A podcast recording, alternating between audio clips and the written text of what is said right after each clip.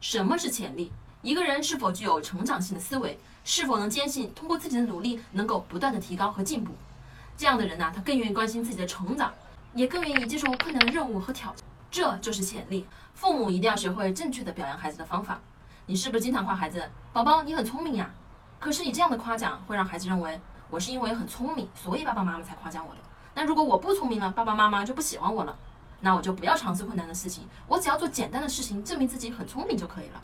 这样的孩子长大后往往很害怕输，当遇到失败时，只会从外界找借口，而不是从自身的原因来反思失败的原因。那我们到底应该怎样的夸孩子呢？正确的夸奖要侧重孩子做这件事情的过程，以及在这个过程中孩子付出的努力。宝宝每天都在认真的练习走路，今天终于可以自己走了，真棒！当父母这样表扬，孩子就知道，因为我努力了，没有放弃，所以我被表扬了。那我今后要继续努力，这样我才会继续被表扬。这样的孩子就能更愿意接受挑战。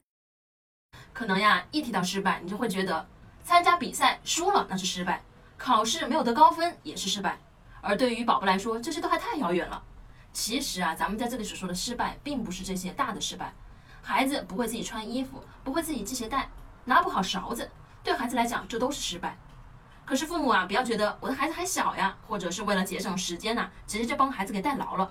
而咱们应该要从小开始。从简单的开始，慢慢的锻炼孩子，这才是在帮助孩子。如果孩子从小就没有机会去体验失败，当他独立面对失败的时候，可能就会一蹶不振，因为他根本就不知道该怎样处理失败。成长性思维的人会把失败看作是机会，但这种思维并不是天生就有的，需要通过后天的不断努力锻炼才会提高。为什么要打造成长型思维家庭？很多父母并不是成长型思维的父母，即使你现在看了这个视频，想培养孩子成长型思维。但在平日里，你仍然用原来的那一套，即使你再刻意，也收效甚微。只有当你自己能转变思维的时候，不需要太刻意，孩子自然就会学习和模仿。言传身教看似简单，实则很难。